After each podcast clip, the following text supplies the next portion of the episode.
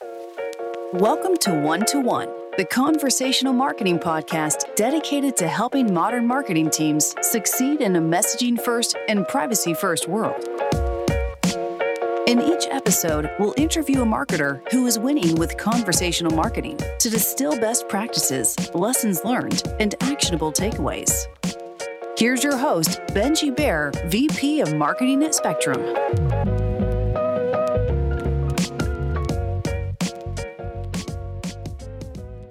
Hey, everyone, and thanks for listening to One to One, the conversational marketing podcast. Today, I'm speaking with Alanna Marder. She's Senior Director of Communications and Influencer Marketing at ColourPop, which is a line of products from Seed Beauty. Uh, Alanna, thanks for coming on the podcast and chatting with me today. Thank you. It's fun to virtually leave my little home office that I never leave because we're some of us are still stuck at home. So thanks. I feel you. I am. I am also here almost all the time as well. And as I mentioned before, there's often a, a little baby behind me that that can scream. So just a, a, heads up there. But it looks like you have a beautiful home office from what I'm seeing, which is nice. I think before you know, there's a lot of interesting things we're going to talk today about in terms of ColourPop, Instagram, influencer marketing, lots of good things when it comes to digital marketing in general. Before we do that, can you give a short intro to yourself, you know, your background and what brought you eventually to ColourPop? Yeah. So I am originally from Canada and I've been in LA now for the past six odd years, I think.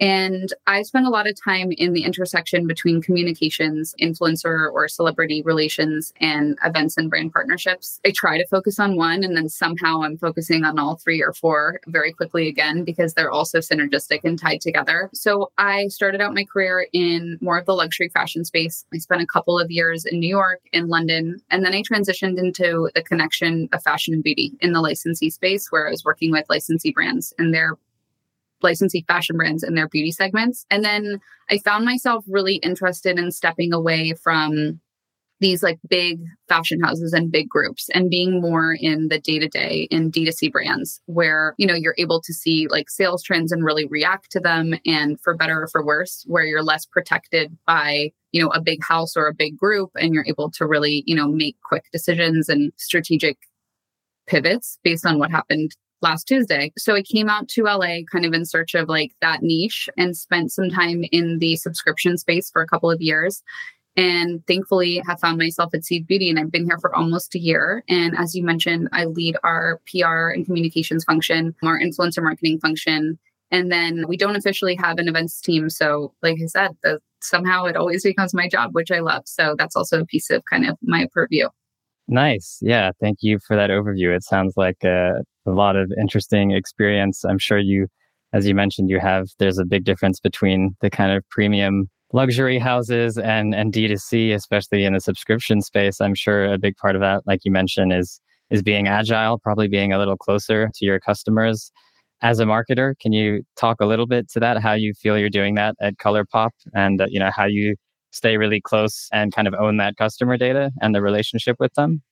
Yeah, it's definitely an entirely different world in California D2C brands than it is in like these New York or larger global fashion houses because I feel like there's there was for me a bit of a disconnect with like your customer when I was in these bigger brands because you know you see people on the street like carrying the purse that you're marketing or you see like you know your your flyers up on a billboard and you can see how it trickles down to the customer but you don't really get customer feedback in the same way. And you don't kind of have listening tools where you're able to listen to your customer in the way that you do in these like kind of smaller more d2c past seed stage of startup but you know like more growth oriented businesses. ColourPop has been really amazing for this piece of like my career in terms of listening to customers, reacting to them, figuring out what we're delivering and how it's landing. We do a ton of social listening. We're a very social based brand. And because we kind of became who we are as a D2C brand who doesn't really sell in retailers until recently, besides Ulta, we were built on social and we were built with influencers and we were built on our own social account. We have 10 million followers on Instagram. And it's a wildly engaged community for better or for worse. So we do a lot of listening to our customers and our community in the comments on social. We ask them a lot of questions. On the influencer front, we work with thousands of influencers, all of which you know, we track them very closely. We know them by name. We know who's performing. We know who's misposting. And we do that all by having some really old fashioned tools and some really new tools on how to like track those people and make sure that we're managing them appropriately and giving them what they need. But we also listen to the comments in our influencer posts and we listen really closely to what our influencers are saying. And we try kind of treat them as like an extension of our customer because they're obviously the ones speaking to our customer. So I think the best long winded answer I'll give you is we spend a lot of time on social in my world listening and talking to our customers because that's really our platform. That's our tool where we've been able to connect and grow in a really efficient way. Yeah, 10 million followers. I know I also recently saw that you started selling in Target, but you, clearly yeah. you have built a very, very strong brand and following on Instagram. And like a lot of D2C brands, it seems to be that has been like your trajectory for growth. I'd love to dig in a little bit into the tools. You mentioned you're using a oh. combination of new and old school tools. Is like when you say old school, I'm just imagining a Google sheet or an Excel sheet with all your influencer lists. What what other kind of things are in your stack that help you manage all those relationships to to really make the most of influencers you're working with? Yeah. So as much as we tried to get away from it, we keep coming back to like kind of an old fashioned version of a Google sheet for some of our management. And I think that's because we launch really frequently. And so, with a really robust community, we have really large group of influencers that we work with. And with how often we launch, we want to make sure that we're not sending everybody the same items that they got like last month and that we're alternating and that everybody gets a piece of the pie. And we've tried a lot of different things and we keep coming back to our good old fashioned Google Sheet to be able to, to organize that and sort it. But Beyond that, two of the platforms on the influencer side that we use are Tribe Dynamics and Grin. A lot of people use those together, and a lot of people use them apart and think we're ridiculous for using them together. I think one of the reasons that we came to Grin is for organization and community management. And we actually ended up using them in a very different way than we planned to. And it's been a really pleasant surprise. We use them to allow our influencer community to place orders via our website because they're integrated with Shopify. And so that for us, when we first signed up, was like a benefit. It was just like a hot ticket. And we were like, that's a cool extra thing that we can do. We're going to primarily use Grin for different functionalities. And we really got in it. And then we realized how valuable this was. And this became our big focus because we launched so much and we have so many influencers and the influencer landscape has changed in such a big way with every brand sending every influencer so much stuff.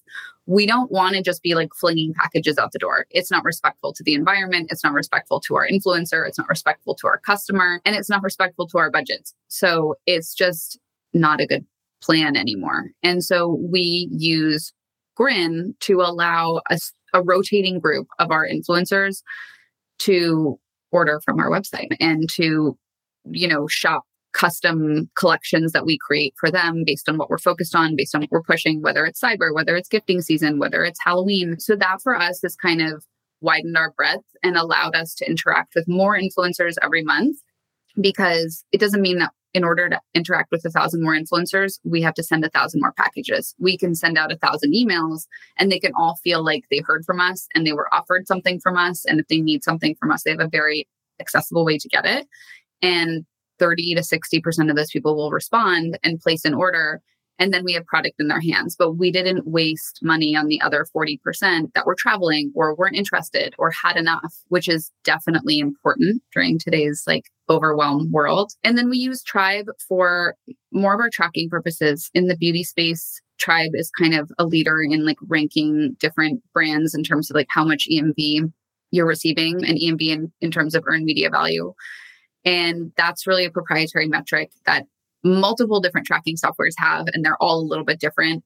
But mm-hmm. Tribes is however Tribe calculates it, and it's a combination of impressions, engagements, views, likes, comments, etc. And they all hold a different weighting, and they all shift as the new algorithms shift. Although we're doing our best to keep up with how fast they are shifting. So we use Tribe to really understand who is driving what, who is driving what awareness, who is posting right now, who is posting the posts that are getting the most likes and getting the most views, and how do we make sure we interact with those people and keep them engaged? Also, how do we see those posts really quickly so that we can engage with them? and so that we can make sure we're trolling the comments and answering questions if needed. So our social team that is responsible for building that group of 10 million engaged amazing people supports us and kind of like hopping in and seeing who's posted and like how can we hop into those comments to support our our KPIs and goals. It also allows us to look at who haven't we heard from in a while? Like who have we sent packages to and reached out to and they've kind of gone dormant and why have they gone dormant? have they stopped posting all brands altogether? Have they just stopped posting us? And it allows us to kind of prioritize where we focus our energy and efforts and start to really learn people's faces and names beyond just being like a name on a spreadsheet because community is so important to us. We don't want any of our influencers to just feel like they're a name on a spreadsheet and we're sending them a package.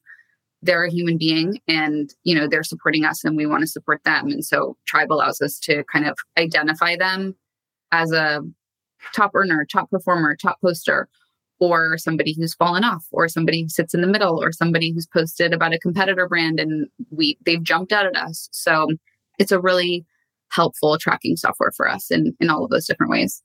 Yeah, I love that. Thank you for the very detailed breakdown. It's the kind of thing that's so interesting to our listeners and I think to digital marketers that are trying to use influencer networks like that. It seems like you have a very detailed approach to that in the sense that, you know, you're operating at such a scale that it's almost like you're treating them like the customers as well, right? There's an entire like order management system that you've built out to serve them to make sure that they get the level of personalization that you would almost expect a lot of customers to be getting. So I think it's a really interesting also how you've found a tool that had like such a key feature for you that you wouldn't have considered as a major benefit, but that became kind of the foundation for how you're actually able to scale this out.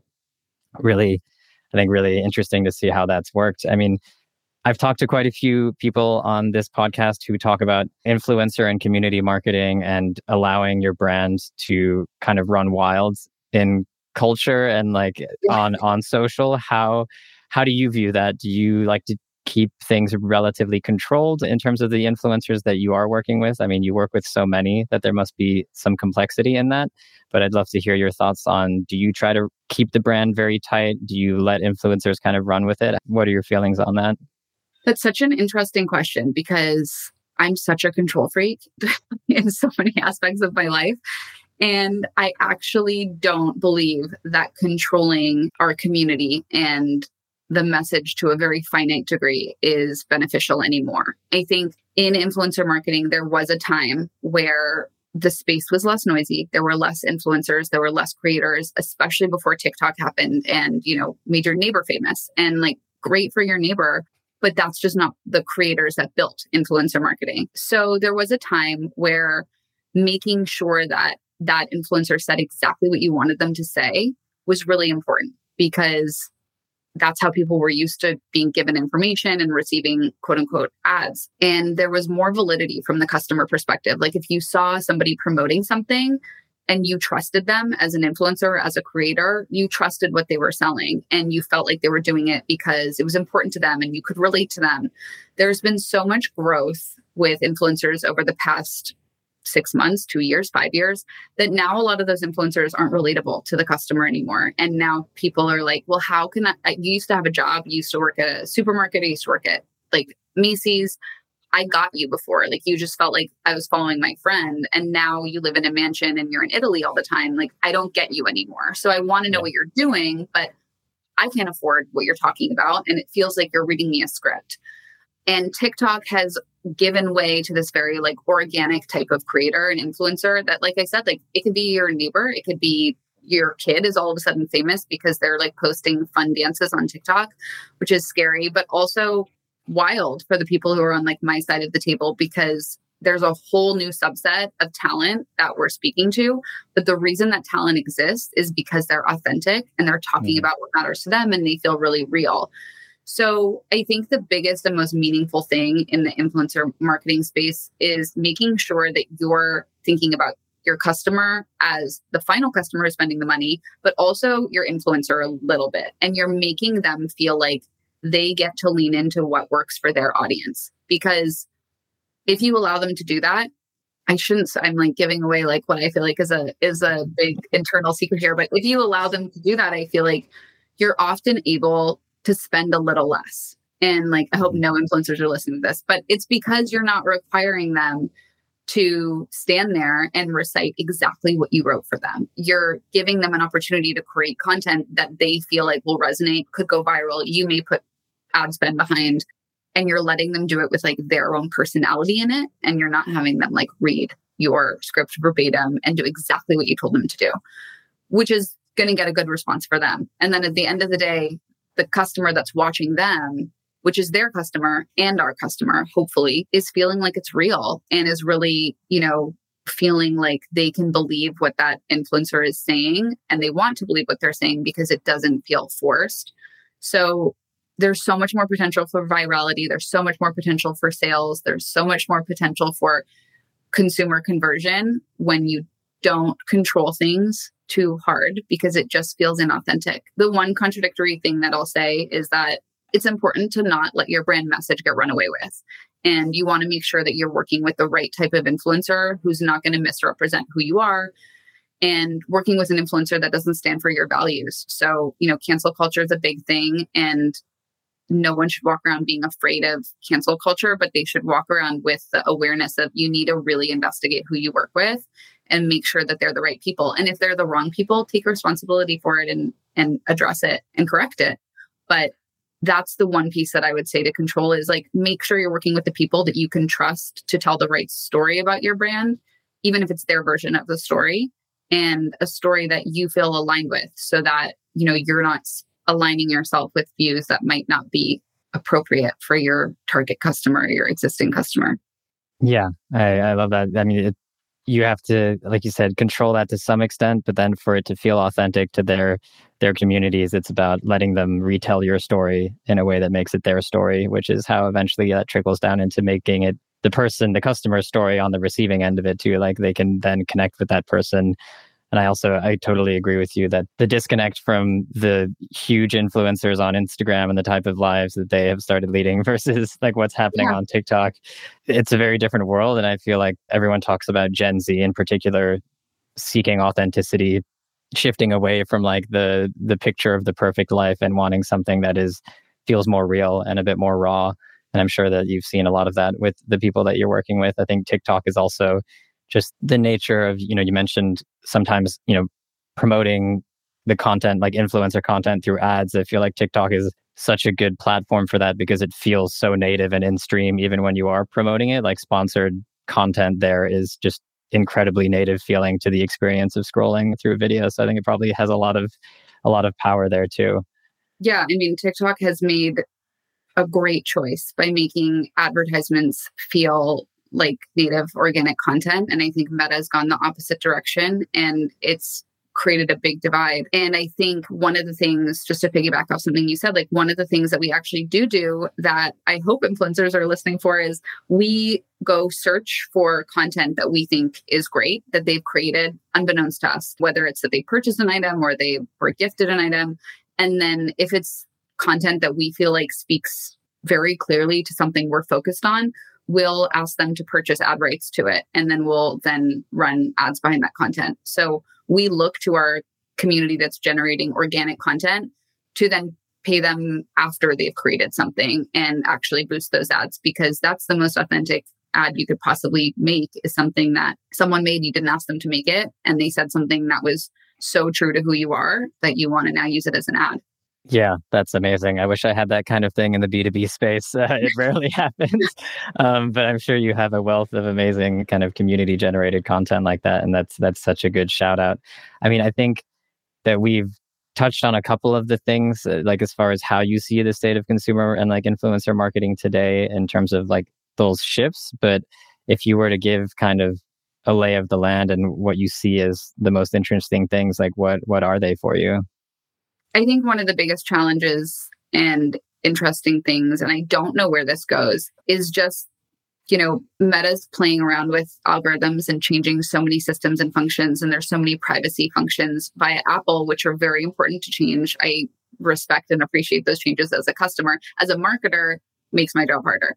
But as a customer, I, they're important and they're there for a reason. I think this ever evolving like social landscape is moving so fast that it makes me wonder, you know, how this is, it's completely unsustainable, like how fast we're moving. and what comes next. I don't know the answer, but I think in terms of, you know, keeping up with how fast we're going and what comes next, it's pretty wild. I think one of the things that's really interesting is Meta's new rollout of subscriptions on Instagram. So you're able to subscribe to like a creator channel or a brand channel. I think that's fascinating. And I think it's really fascinating for brands. I think for creators, I think it causes a whole slew of things that I haven't even got to yet on like the sponsorship side or the gifting side.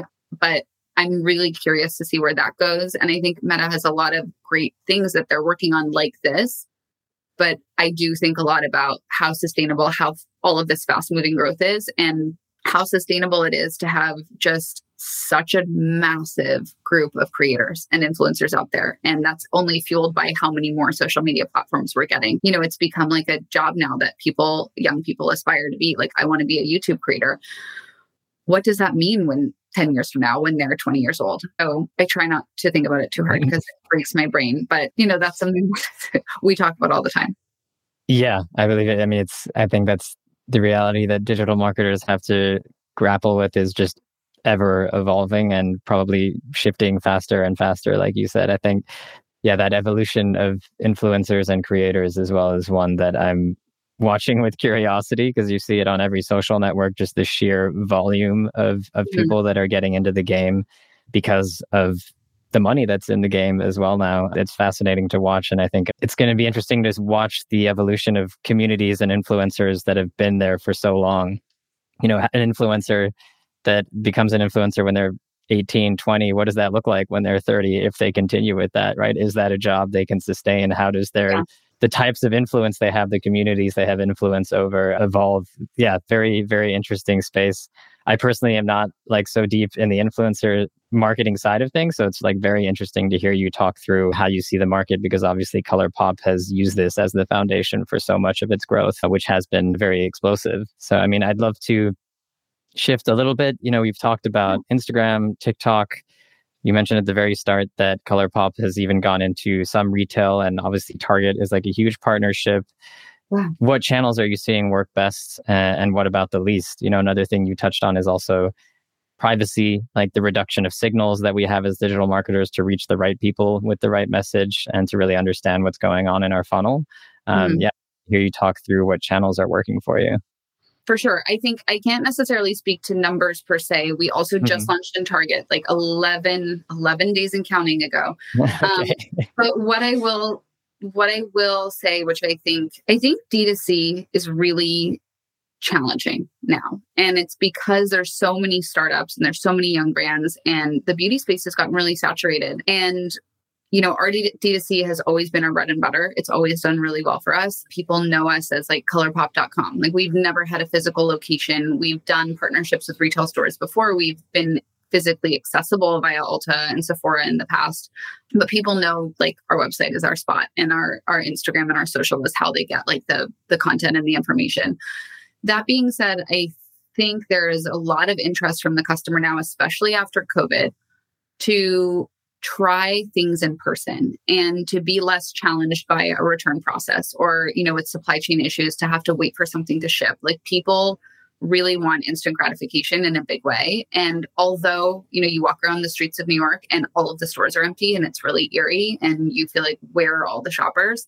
D2c is making up and I'm not speaking on behalf of ColourPop, I'm speaking up like larger conversations that I've had recently, like online is making up a small percentage. And for us, that's D2C because we don't have an in-person store.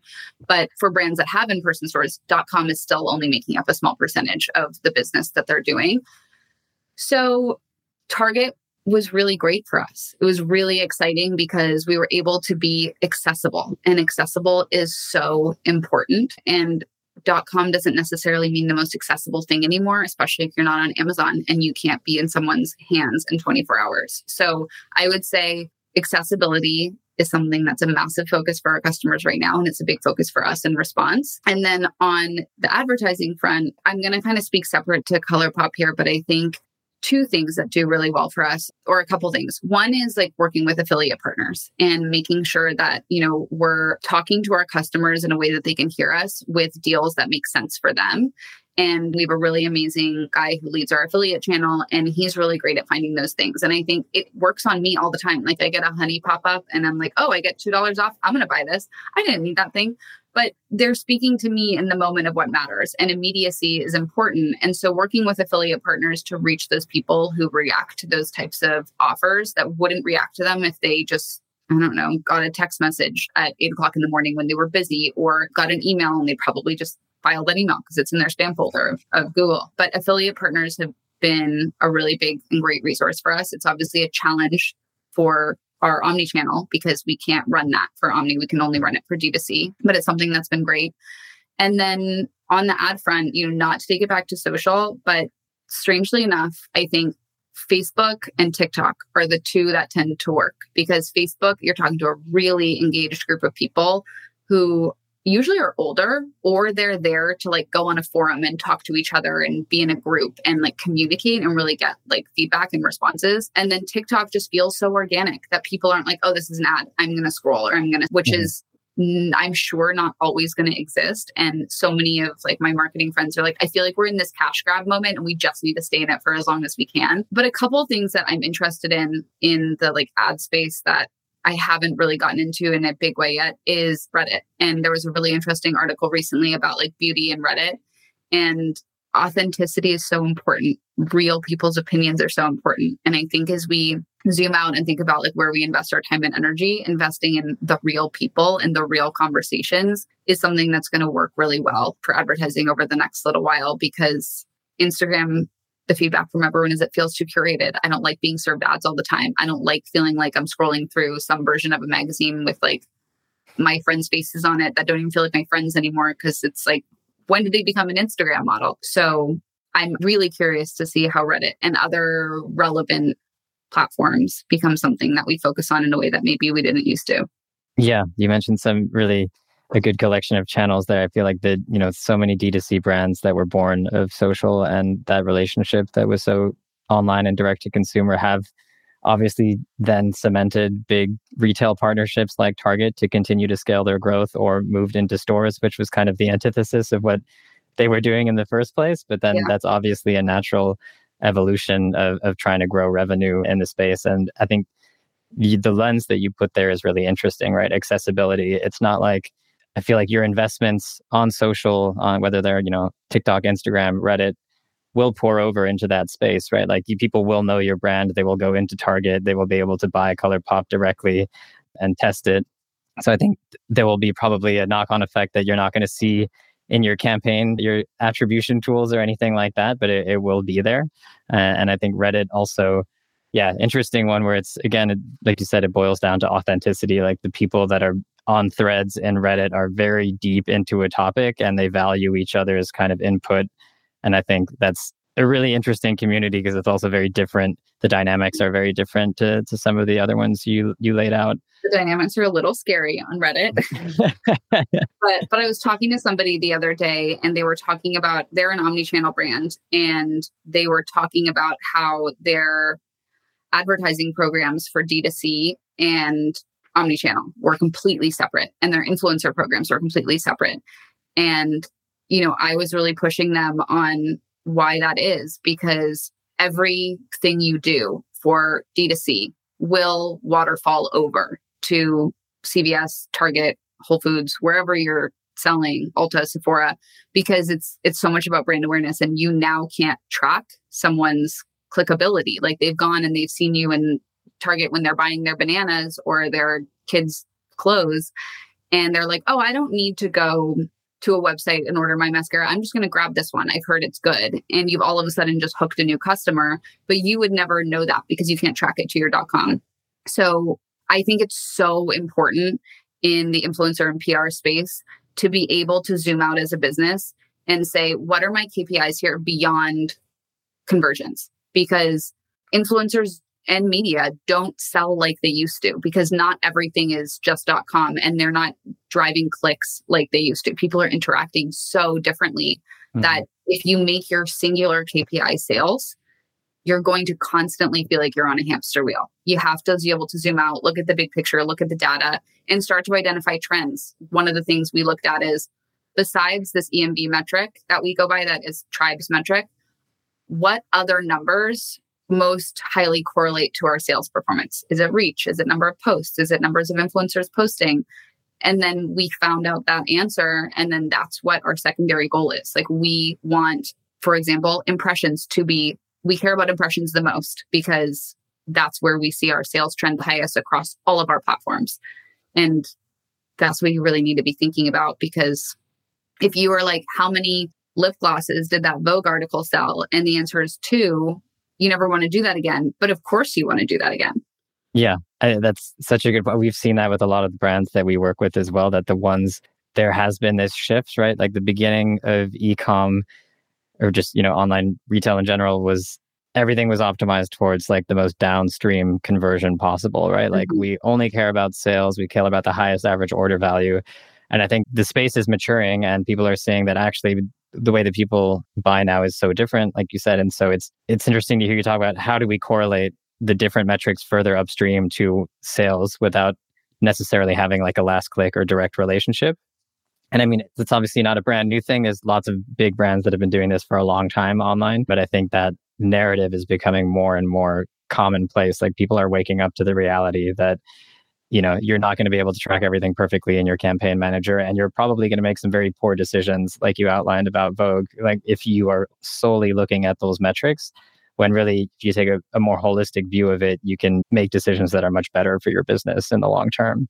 Yeah. If I could like shout something into the void and just pray that it stuck, it would be like any human being in any brand marketing role needs to have the ability to do their work attributed to brand marketing metrics and not just like conversion or financial metrics because it's so important. And i think when you go into a business and you're not aligned on that and you know maybe your financial leadership doesn't agree with that you're not set up for success. And your business is most likely not going to be as successful as it could be because you're not allowing yourself the space for awareness and recognition and you know brand allegiance for new customers and old customers when i'm looking at opportunities whether it's on the consulting side or whether it's you know when i came to colourpop that was the first conversation i had is what do you want to, what are your KPIs? Like, what do you want to see from someone like me? And it was so refreshing to have the conversation about, yes, of course, like sales are important to us, site sessions are important to us. That's our ultimate goal is to financially do well and move our product and get our product in people's hands and have them love it. But along the way, we know that our metrics are going to be brand awareness focused, at least some of the time. And, you know, when I'm meeting with someone in the consulting front and they're like, but wait, how much is that going to sell? I just usually end up saying I don't I don't think I'm the right fit for you and I don't think you're the right fit for me because I don't want to let you down and I don't know anyone that's not going to let you down. yeah, a good a good thing to get straight at the very beginning of that relationship for sure. Yeah. Um, look, there are some questions that we had that we were don't have so much time to cover because I think some of the things that you we've talked about are are way more interesting and a bit more detailed than the initial questions we I had uh, in this Sorry. interview. No, not at all. This is great. And I, I'd love to wrap things up a little bit, but also focus on maybe the top three pieces of advice that you would have for other marketers in this space. You've touched on a, a bunch of things here, but if you could just give three, uh, what would they be? I think the first is kind of what I just said about like that I'd love to shout into the void is allow yourself the space to grow and do the exercises that you need to really make your customers know who you are and what you stand for and stand out against the competition because there is so much competition now. So, you know, allow your KPIs to also be awareness focused as long as you're in the right function to be able to do that. I think the second piece I would say is really find ways to listen to your customer, whether it's like spending time on social each day, whether it's looking at your influencer comments, whether it's having a social listening tool and really utilizing that tool. If you don't have the time for any of those things, find a way to like download a report that shows you sentiment and really flag like the top interacted with comments because you'll learn so much from the people that are spending time giving you information and hold hands with your CS team. Like the amount of CS emails I'm in, I sometimes I'm like, why, why? But I learn a lot and, you know, it waterfalls over into how I speak and what I do and decide to do. And I think the other, you know, this is off topic from everything we just spoke about, but people and amazing people are really hard to come by on a team and in a working environment. And I think investing in your team and the people that you work with, just as much as you invest in your customer, are really, really important because those are the people that are going to keep your business like moving and running and making sure that your team has what they need in order to succeed is the first and most important thing in order to set up like a successful function in business and we're all at home and we're not like sitting near each other anymore and we're not giving the younger subset the opportunities we had to hear each other talk. It's easy to forget like how important those people are but just really invest in your team in the best way you know how. If it's not however it is it's just important to remember that you know they're the first link to your customer so you got to invest in the people in your own room and in your own company yeah i love that investing in your team a very very big one and i'd say the other one like competition is fierce so awareness is key like you said number one awareness is key and number two know your customers because that's how you're going to win your market and you're going to win your market by having an amazing team of people that are going to help you do that as well uh, so i think those are great pieces of advice for for any marketer out there. As we wrap up, you know, I know you said you don't like to to project too much into the future. You don't know what's coming, but you know, 5 years from now, can you give a guess like what do you feel what is the future of consumer marketing looking like? Oh, we're all going to live on the moon at that point. Um, I think that the Gen Z generation is even more defensive or protective, I should say that's a more appropriate word, of their privacy and of what they'll let into their space and what brands that they'll continue to pay for and partner with. So I think things like text messages, things like pop up ads, like subscribing to emails, I think those are going to become a lot less prevalent because someone who's much younger than me just showed me how to unsubscribe from all my emails by clicking one button. And I was like, what just happened? So I think we're going to have to reach Gen Z and the more evolved, like private customer in ways that are different than we're used to. It's not going to be SMS, it's not going to be email, it's not going to be banner ads. We're going to have to find ways that are more meaningful. And I think part of that is like business ethos, philanthropy, who we partner with, how we tell stories, where we show up. Um, so I think it's going to be a lot of more meaningful marketing work versus just communicating, which is what we do now is we communicate all day long to everybody all the time. So we'll see, but that's my hypothesis. Yeah, that's amazing to hear you say that. I feel like it was almost a tee up for some of the things that we do at Spectrm because we're so focused on like building those meaningful one-to-one relationships through like two-way communication on kind of messaging apps where people spend all of their time. But I, I completely agree with you. There's like that that one-to-many approach of blasting ads out in public of like one way communication is is lacks authenticity more and more lacks connection particularly with younger customers. And so it's going to be interesting to see how brands adapt with all of the touch points that are available to them now like all of these different channels. It's very exciting times. And as you said just constantly shifting. Alanna, thank you so much. It's been mm-hmm. really interesting hearing your views on digital marketing, on influencer marketing. Before we wrap up today, can you, you know, if people want to learn more about ColourPop or you and follow the work that you're doing, can you tell them where to go? Yeah, colourpop.com, Ulta or Target for ColourPop. Exciting to be able to say Target. And for myself, yeah, you can find me on LinkedIn, Alanna Marder. And this is really fun. Thank you for given me someone else to talk to who's not on my team during the day. I'm always happy, always happy to be that sounding board. And yeah, for all our listeners, that you heard it, go check out Alanna on LinkedIn or go to colourpop.com. And if you want to learn more about Spectrm and the work that we do, uh, go to spectrm.io or check us out on LinkedIn as well. Thanks again for listening, everyone, and uh, have a great rest of your day.